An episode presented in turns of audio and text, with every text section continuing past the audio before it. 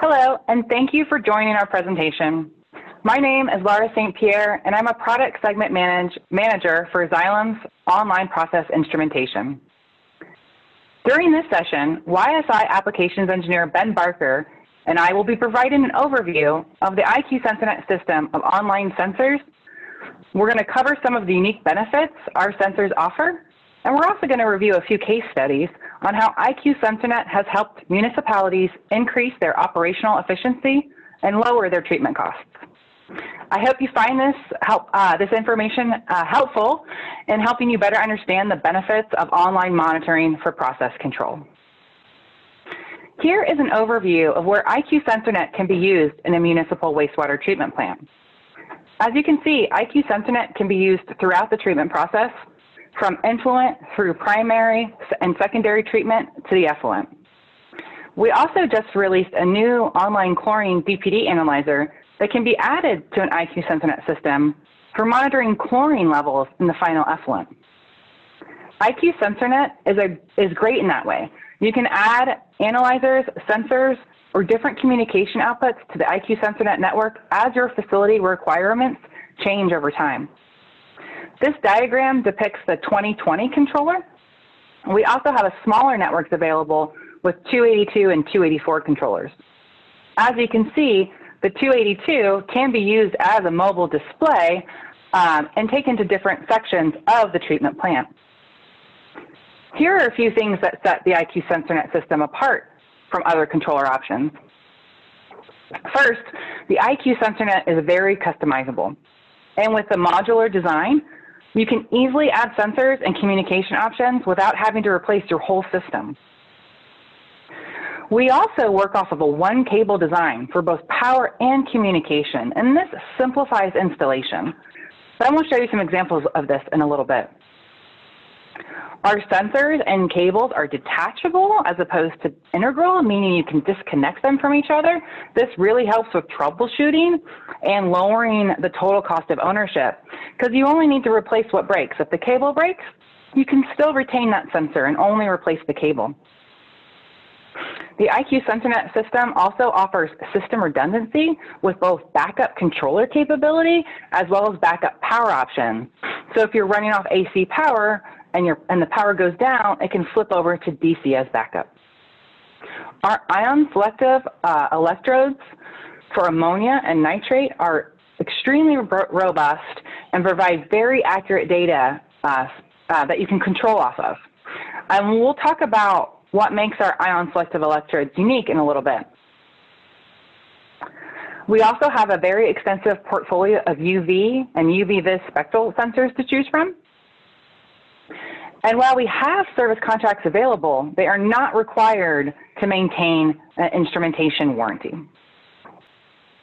As you can see on this slide, YSI offers a full range of parameters as both sensors and analyzers. IQ SensorNet sensors are rugged and can be used on either controller option, the 280, the 282 or the 2020. Simply connect the sensor cable to the sensor and then connect to the controller, and the controller will automatically recognize what you've connected.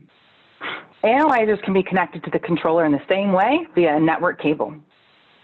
And the ALYZAs utilize that IQ SensorNet digital communication, so they're automatically recognized by the controllers as well. One of the many unique advantages of the IQ SensorNet system is the built-in uh, ultra clean ultrasonic cleaning. This is available on the UV, UV-Vis, TSS, and turbidity sensors. Ultra ultrasonically vibrates the face of the optics, minimizing fouling and extending the time between uh, manual cleanings. Here's a picture of a, a, TSS probe on the left that didn't use ultrasonic cleaning, and a picture of one on the right where it was deployed with ultrasonic cleaning running for 30 days. Another sensor that has some unique technology is our optical or luminescent-based sensor for dissolved oxygen. The IQ SensorNet FDO probe stands for fluorescent dissolved oxygen and is unique in that it uses a green light source for both the measurement and reference reading. This is different than most other optical probes that use two different light sources, a red and a blue. Since we use the same light source for both of these measurements, they age and drift at the same rate, so the FDO sensor never needs to be calibrated. In fact, we ask that you don't calibrate it. The FDO sensor also has a unique angled cap. The angled cap um, allows air bubbles to slide over the face of the probe as opposed to getting trapped on the surface as seen in this picture on the right. With that angled cap, the air bubbles are able to glide over, over and aren't getting trapped. And this results in more accurate dissolved, oxy dissolved oxygen measurements as well as uh, more stable reading. Whereas if air, bu air bubbles get trapped on the surface of the probe like this, you can not only get high false readings, but also very unstable, erratic dissolved oxygen readings, which makes it harder to control off of. YSI's ion selective electrode sensors for ammonia and nitrate are the most reliable ISEs available. These sensors can hold four individually replaceable electrodes, with one being the reference electrode, which is extra long, meaning it will last much longer than other manufacturers' electrodes. The measuring electrodes for ammonia and nitrate can be used on the same probe. These electrodes are very reliable and can last 18 to 24 months. And they include an industry-leading 12-month warranty. We are able to provide this longer warranty due to the stainless steel mesh in the electrode membrane. Now let's take a look at our line of UV and UV-Vis spectral sensors. These sensors are online reagentless spectrophotometers that measure directly within the process. YSI sensors can measure nitrate, nitrite, COD, BOD, TOC, UVT, uh, and TSS, and more. You can measure up to five parameters in the same sensor, so it is a very powerful tool. YSI has a full line of single wavelength and full spectral sensors. Single wavelength sensors for both UVT 254 and NOx actually measure two wavelengths, um, one for the measurement and one for the turbidity compensation. The full spectral sensors are available for nitrate, nitrite, and the carbon parameters like COD, TOC, and BOD. Full spectral sensors scan 256 wavelengths to get measurement concentrations. This allows our sensors to get better correlation for more accurate readings. It also allows for better turbidity correction to account for all those solids in the wastewater. And it also allows our sensors to differentiate between nitrate and nitrite, which can be very useful in some applications. The 256 wavelength scan also allows our sensor to adapt very well to changing processes. ALYZA is our latest and greatest addition to IQ SensorNet. And ALYZA can be connected to an IQ sensor network just like a sensor can be connected. It is available to measure ammonia or uh, orthophosphate and is available as a single or dual channel analyzer.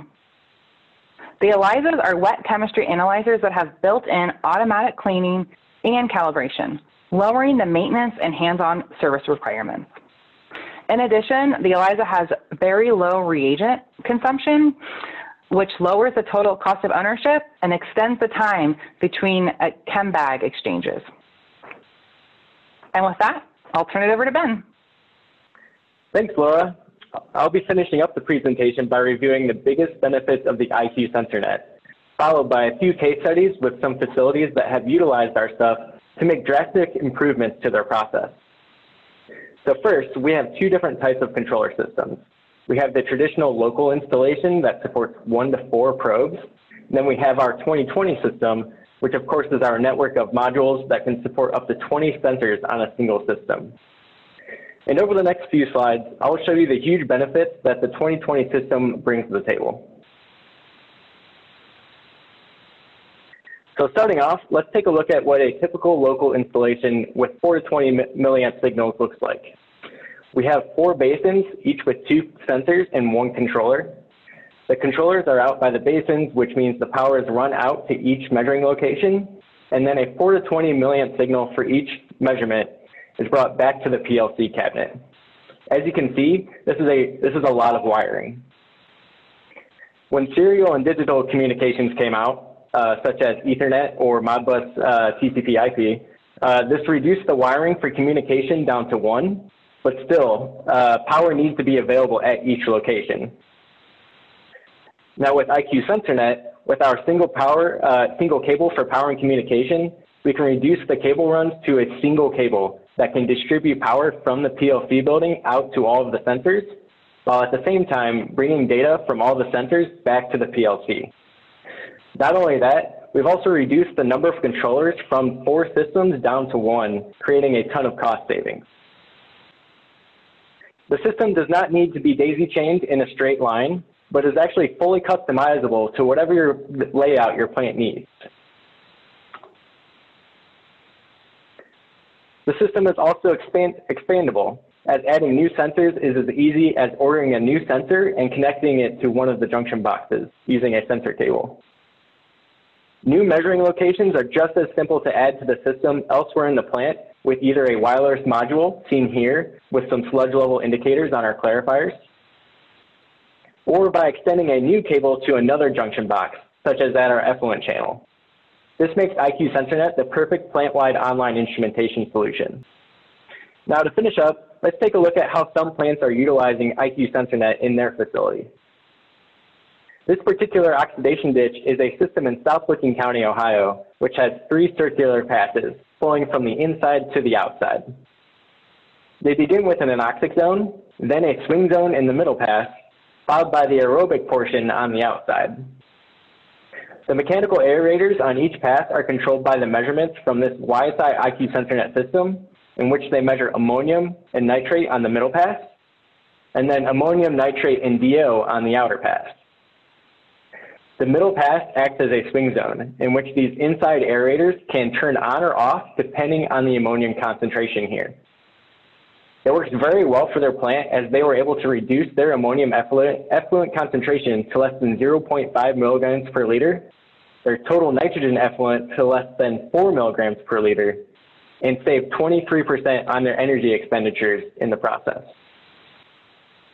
Next, we have the Seneca Wastewater Treatment Plant, part of the Washington Suburban Sanitary Commission. This plant is part of the Chesapeake Bay watershed, so their total nitrogen and total phosphorus limits are quite strict. To keep up with their regulations, this plant outfitted their new four-stage Bardenpho system with a NitraVis UV sensor, which directly control carbon dosing for their denitrification. Carbon dosing can usually be controlled by measuring nitrate at the end of an anoxic zone in which they are dosing. This first anoxic zone usually has available carbon from the primaries in their BOD loading, so more often, the second anoxic zone in the system is where carbon would be dosed to ensure good uh, conditions for denitrification. The goal for the Seneca wastewater treatment plant was to reduce their total nitrogen to less than 4 milligrams per liter. With the help of y the YSI NitraVis and other YSI sensors, they were able to optimize the process and achieve an average effluent TN of about 2 milligrams per liter. And then finally, we have Watertown, Wisconsin, in which they use a YSI orthophosphate analyzer to directly control ferric chloride dosing for chemical phosphorus removal. The plant saved thousands after installing the analyzer in 2012, in which they reduced chemical costs by 25%.